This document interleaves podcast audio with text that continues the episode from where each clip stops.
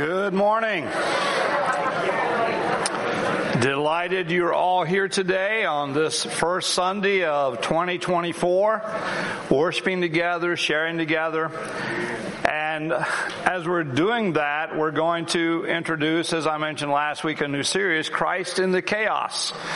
Because there are things happening in our world that we want to look at and have as clear a biblical view as we can as we go through what's coming down the pike for us in our world. One, to be reminded that we have been selected by God to live in this time and this season and in this place. And that is an honor and a glory that we absolutely should celebrate our relationship with Christ and be willing and very intentional about sharing that with others as well. So the message today is the why, the what, and the who. That's actually backwards from how it ought to be, but that is typically how it is. When something occurs, for most people, the first question is, well, why? Rather than the who, and we'll get to that.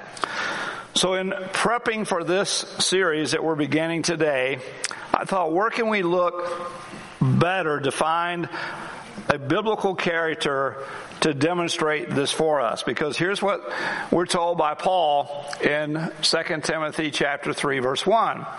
But realize this, that in the last days difficult times will come. Now, this is for you to figure out where you are eschatologically. Uh, for me, I, I, I've studied for over 50 years. I can't tell you, and I have studied scripture and I've studied all the views. All I know is Jesus is coming back. And it is truly my delight to know that I know him. So if he comes back today, I'm ready. If he comes back tomorrow, I'm ready. If he doesn't come back before I die, I'm ready. It's his time, his call, his way. But to know that according to the apostle Paul, no matter what your view is on eschatology, there are going to be some difficult things. I'm going to spend some more time next week kind of breaking that out in a little more pneumatical, uh, practical ways. But today I want to go to a character in the Bible that helps us I believe, biblically prepare for the days we're in. Let's do a quick survey. If you're thinking about all the characters in the Bible who've gone through difficulty, who's the one who comes to mind the quickest? Look at you guys, Bible scholars throughout. Guess what? Here we are, Job chapter 1. It is a blessing to hear all of you say that because we're going to look at this guy who lived in the land of Uz we don't know anybody who knows where that is, but he lived in the land of Uz. And if you read those first verses where it says, his possessions were 7,000 sheep, 3,000 camels, 500 yoke of oxen, 500 female donkeys, and very many servants. And this man was the greatest man in the East, and he had seven sons and three daughters. Now, for those who may not know about this particular time in history, your wealth was not determined by what you had in the bank. It was what you had on the land. And so on the land, Job was an amazingly wealthy guy. He had it all. But this guy was an incredible man of God. And see, I want to use Job because you have to remember, I'm going to remind you, that Job lived pre-crucifixion and pre-Pentecost. What does that mean? That means that he dealt with the life that he was handed and the circumstances that he encountered without Christ having come and died and buried and rose again, and without the Holy Spirit having been given.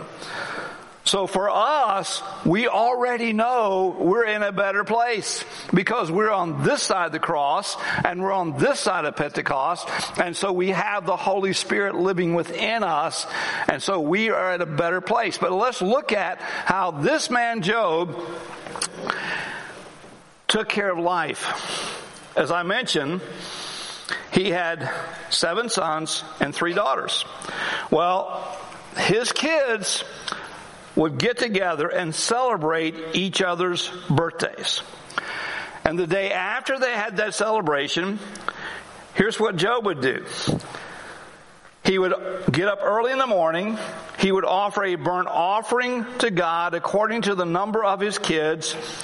And he would say this, perhaps my sons have sinned and cursed God in their hearts. And Job did this continually.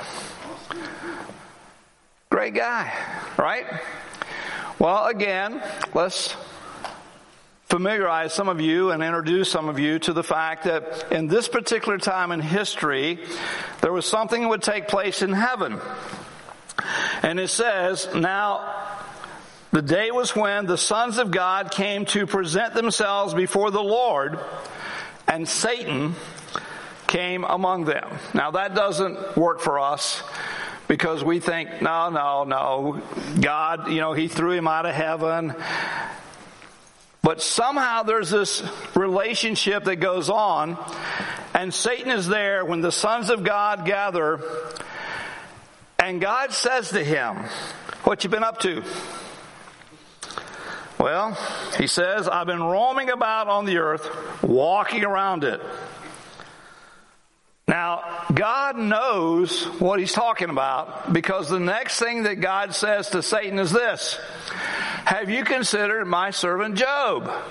In other words, he knew that Satan was on the earth doing what he could to disrupt humanity any way he could, and he didn't care what he did, who it was, he didn't care.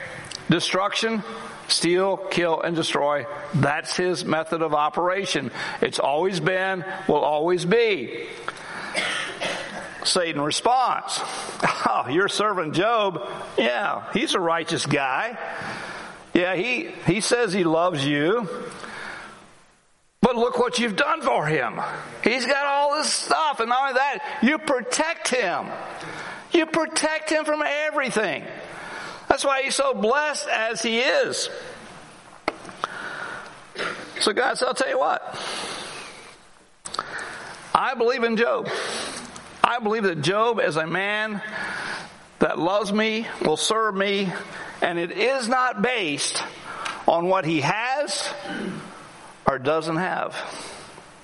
So here's what you can do. Have at him. Only you can't touch his body. You can have at it. So let's pause here and get current today and ask if anyone here has ever said or heard, I just can't get a break.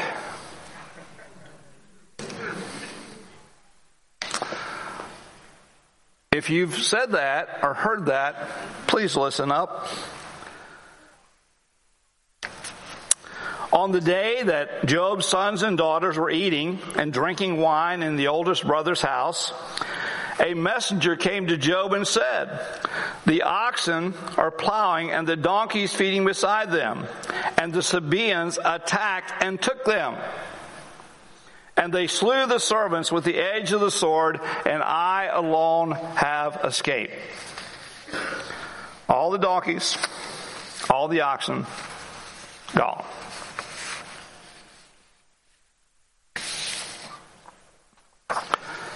And then,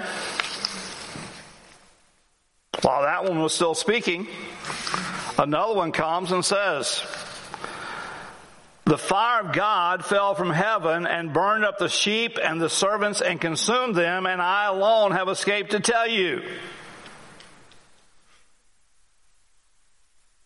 You know the stuff that we're so all caught up about? Job was watching his literally be destroyed. While that one was still speaking, Another one came and said, the Chaldeans formed three bands and made a raid on the camels and took them and slew the servants with the edge of the sword and I alone have escaped to tell you. While that one was still speaking, another one comes and says, Your sons and your daughters were eating and drinking wine in your eldest brother's house, eldest son's house, and behold, a great wind came from across the wilderness, struck the four corners of the house, and it fell on the young people, and they died. And I alone have escaped to tell you. So, a question What's he got left? He has two things left. What is it? His life. Oh, I'm sorry. What? Somebody said it. Wife. wife. Thank you. There you go. His wife and his life. That's what he's got left.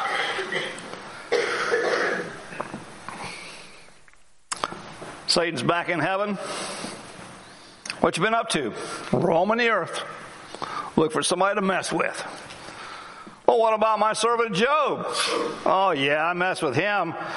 But he still hasn't surrendered because you won't let me touch his body, skin for skin. Let me touch his body. He'll quit. He'll give up. He'll curse you. God said, okay, have at it. So Satan inflicted him with boils from the top of his head to the soles of his feet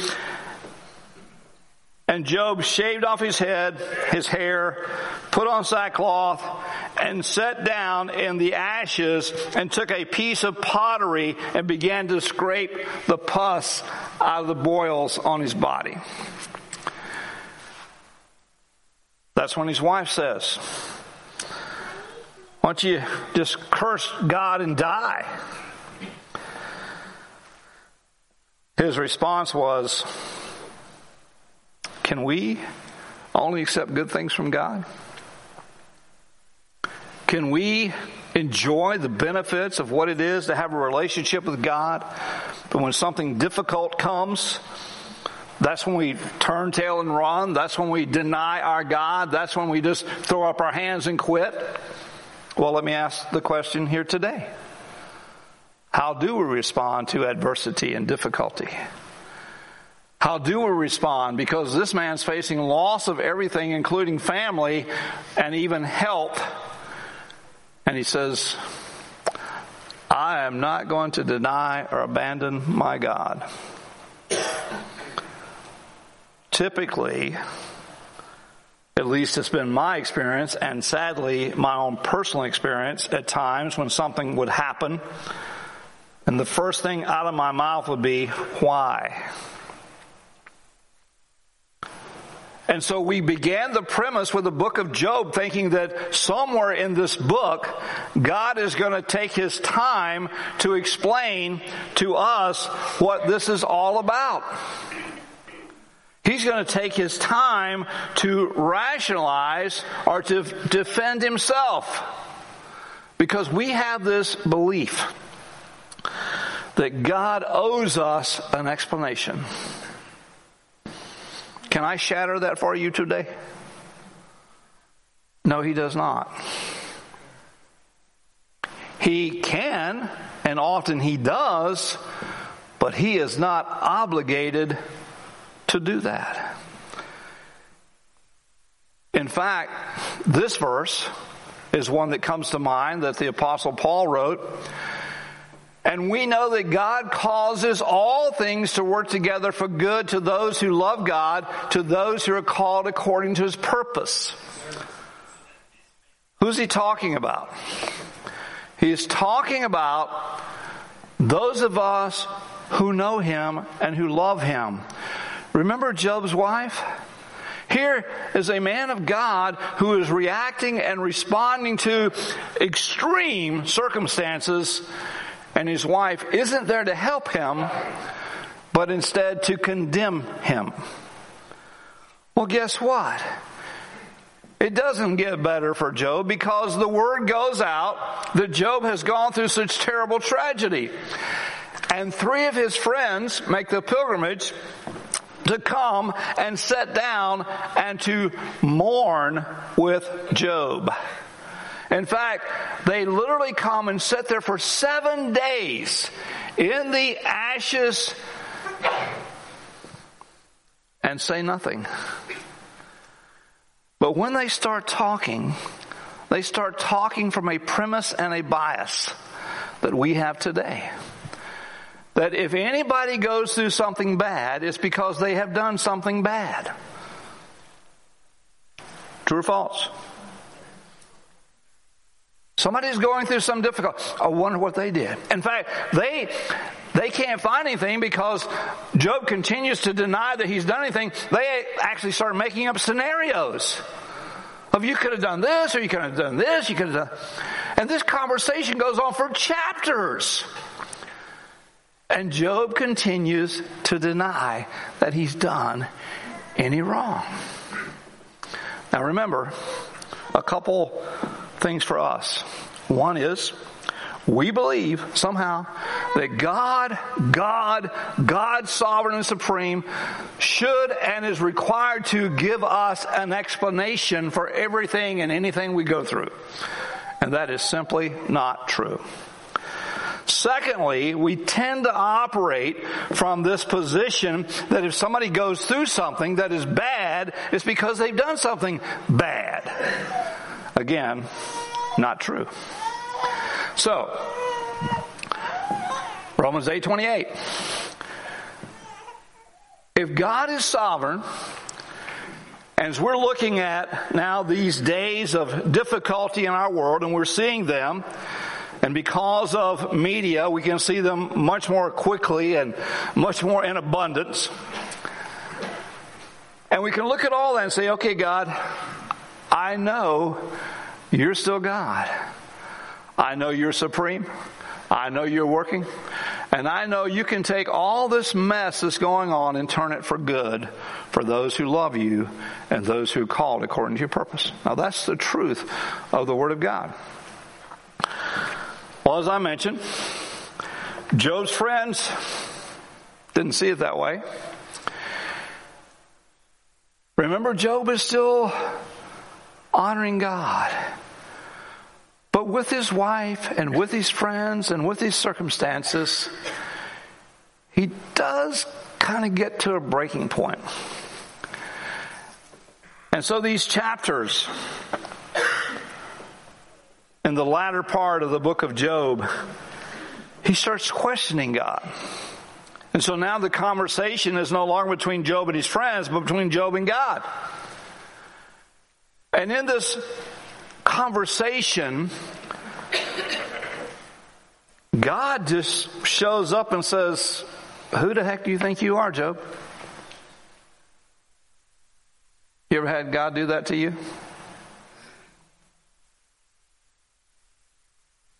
When our daughter Brownlee was diagnosed with leukemia at age 19, and I was standing in the hallway having just talked to the doctor face to face, at the oncology department at the Baptist Hospital in Columbia. I'm standing there literally by myself. And I said to God, this is, again, not out loud, but I'm in prayer. Why us, God? Wrong question, Steve. Because the reply came back, why not you?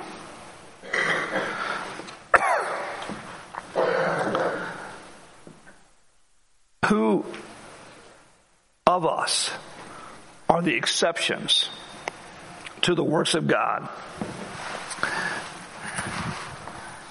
of difficulty and trial?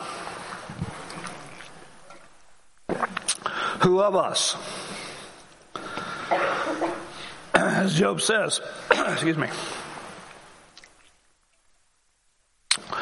who of us, as Job says, has the right to complain and gripe and whine like a baby when things start going the way we don't want them to go, which is what it really amounts to.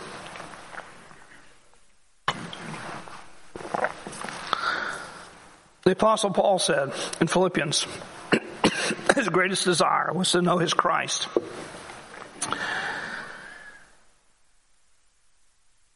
and the power of his resurrection. Don't we all? And to know his Christ in the fellowship of his suffering and even be conformed to his death. That's what Paul said.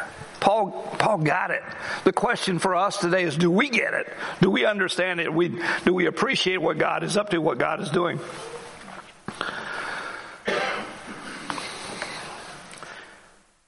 After God goes through this explanation, as it were, to Job of who he is, and asks Job these questions, well, where were you when I made the world? Where were you when I did this? Where were you? In other words, who are you? Why do you think you have some right to question why I'm doing what I'm doing?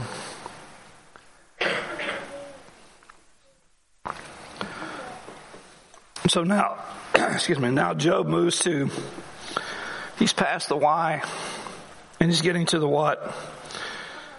And most importantly, he's getting to the who, and who is God. And the God who is, again, not required to give us an explanation for what he does or how he does it. So Job says this I know that you can do all things, and that no purpose of yours can be thwarted. Who is this that hides counsel without knowledge? Therefore, he says, I have declared that which I did not understand. The whole thing is changing for Job. Things he says too wonderful for me, which I did not know. Or he, he was doing what he knew, like many of us are doing what we know, but God has this incredible heart desire for us to get to a different place, a deeper place, not just cruising along on the surface, but really diving deep with Him and what that life is supposed to be. Here now, I will speak. I will ask you, and you will instruct me, he says. I have heard of you by the hearing of the ear, and now I see you. That is, that's the miracle for all of us. That we've heard of him. We've read his word. We've heard his word. We know of him. But to know him is what Job says. I know you now in a way that I didn't even know was even fathomable before this. And so I repent in just a little bit before we close the service, we're going to have communion. And I would encourage every one of us, every one of us, to take some time with the Holy Spirit and ask if there's something that we need to repent of before we take communion. What does it mean to repent? It means to say, God, you're right, I'm wrong. That's a confession, but also I am not just going to say it, I'm going to do something about it. I heard this week the scripture in James that we use all the time about, you know, someone being doers of the word, not hearers only. And what does it mean to look into the mirror and, and walk away and forget what you look like? I love this guy's illustration. He says, it's like looking in the mirror and, and you smile and you realize you got spinach in your teeth. And you walk away and you don't do anything about it. And every time you smile, everybody sees the spinach in your teeth. Well, that's kind of how we are spiritually. The Word of God is the mirror. We look in the mirror, God shows us what's there, and we just say, well, it's not really so bad. It's just spinach, or it's just sin. It's just my sin, which of course is never as great as somebody else's sin. Man, Job got it. He not only got it, he did something about it. And here's what he did. This is, you got to get this. The Lord restored the fortunes of Job when he prayed for his friends. the guys who were giving him down the road, the guys who were trying to work up scenarios of how he had sinned against God, causing his demise, as it were. And the repentance of Job brings him to the place of intercession for his friends. I hope you get that. Those who have spoken ill of you, those who have done wrong to you, God is calling you to repentance so that you can be the one who intercedes on their behalf. And then it says, and God restored to Job all that he had. Double. Except for kids. I've thought about this. And so this is Steve translation. I could be wrong. His wife's already had 10 kids, right? God gives her 10 more. I've been in the birthing room.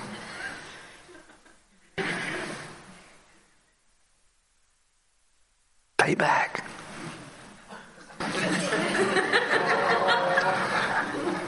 I could be wrong.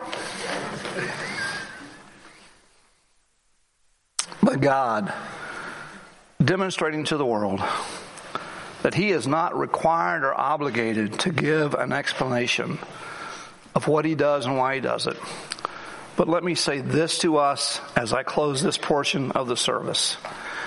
How many in this room have been helped by having read or heard the story of Job?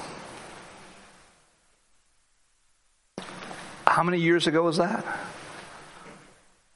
Had Job just lived his life with all his stuff and all his kids and nothing had ever happened, nobody here would probably know anything about Job. But because of what he went through and because of how he responded to it, here we are thousands of years later, not only hearing of Job, but being blessed and benefited by how he responded. So the why, take it off. The what, God, what are you up to? The who, it's you, God, and I bow to you. I yield to you. I surrender to you. And whatever you want to do, that's what I will do.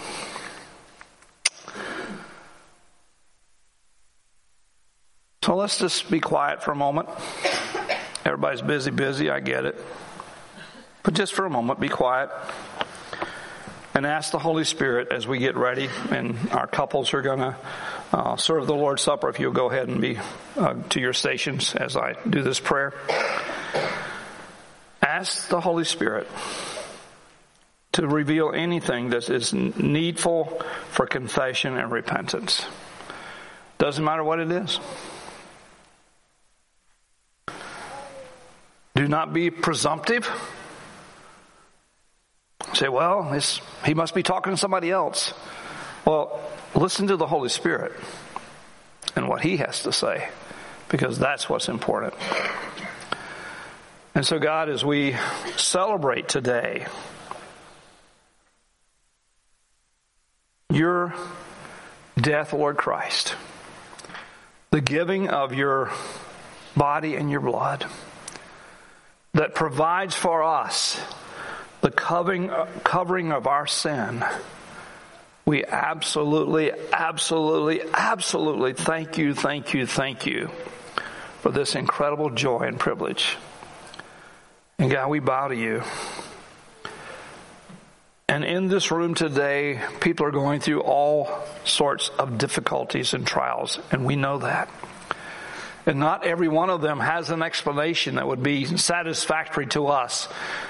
But, oh Lord, if we can just simply come to you and yield to you and listen to you and know that we do have this incredible presence of you, Holy Spirit, in our lives to handle our circumstances, to give us peace and joy in the midst of all them in a way that this world cannot even grasp or understand. Oh God, help us now. In Jesus' name we pray. Amen.